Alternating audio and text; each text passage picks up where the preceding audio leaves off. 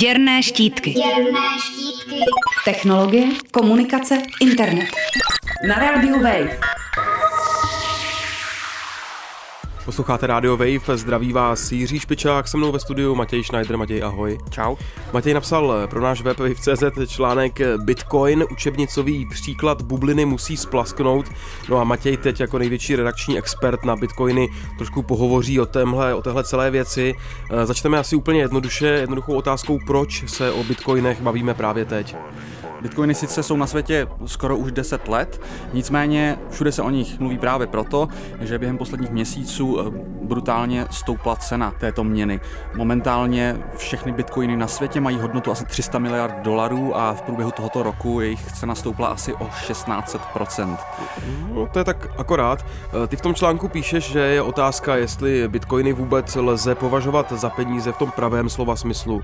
Proč? Já jsem se podíval na nějaké základní ekonomické definice, co jsou to peníze a e, většina ekonomů se shodí, že peníze mají mít tři základní funkce. To úplně nejzákladnější je funkce, která se říká všeobecný prostředek směny, což je, e, řekněme, Jirko, že já mám jablko, ano, ty máš banán. Já chci banán, ty chceš jablko, můžeme si je jednoduše vyměnit. Ano. Ale pokud by jeden z nás chtěl něco jiného, tak je to trošku komplikovanější a v ten moment se nám hodí peníze jako prostředek směny.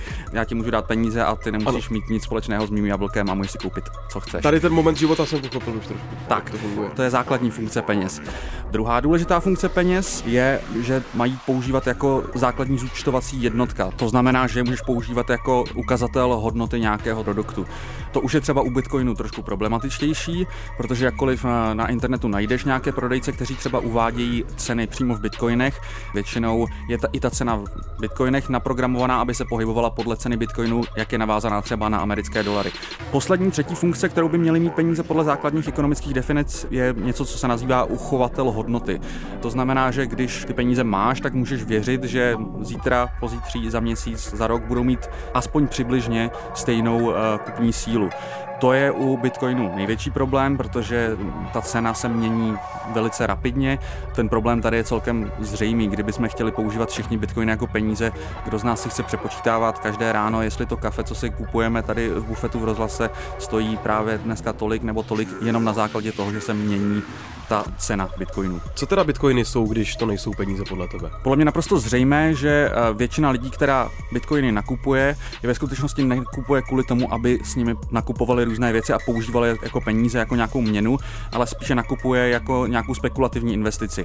Takže daleko spíš než jako měna fungují bitcoiny jako nějaká komodita, podobně se třeba investuje do zlata, takže vložíš nějaké peníze do této komodity, ať už jsou to bitcoiny nebo zlato a očekáváš, že se tvoje investice zúročí. Že z toho vychází, že bitcoiny jsou k ničemu.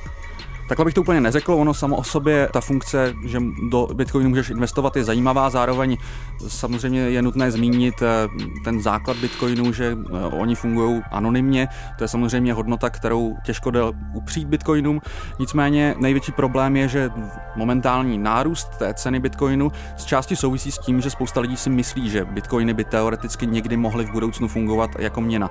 Podle toho, co jsme se tady řekli, je zřejmé, že to tak mít nemůže a mně přijde, že tohle úplně naprosto učebnicový příklad toho, jak vypadá ekonomická bublina. Něčemu roste cena na základě nějakého milného předpokladu. Takže já si myslím, že co se tady eh, musí stát v nejbližší době, je eh, nějaké srovnání té ceny v momentě, kdy teda ta bublina praskne a vzhledem k tomu, že momentálně ta cena bitcoinu roste tak rapidně, že kdyby pokračovala stejným tempem dalších třeba pět měsíců, tak by všechny bitcoiny na světě měly větší hodnotu, než eh, je hrubý domácí produkt celého světa, tak je jasné, že to dříve nebo později musí nastat. Ostatně v posledních dnech to vypadá, že možná začíná nějaký pád.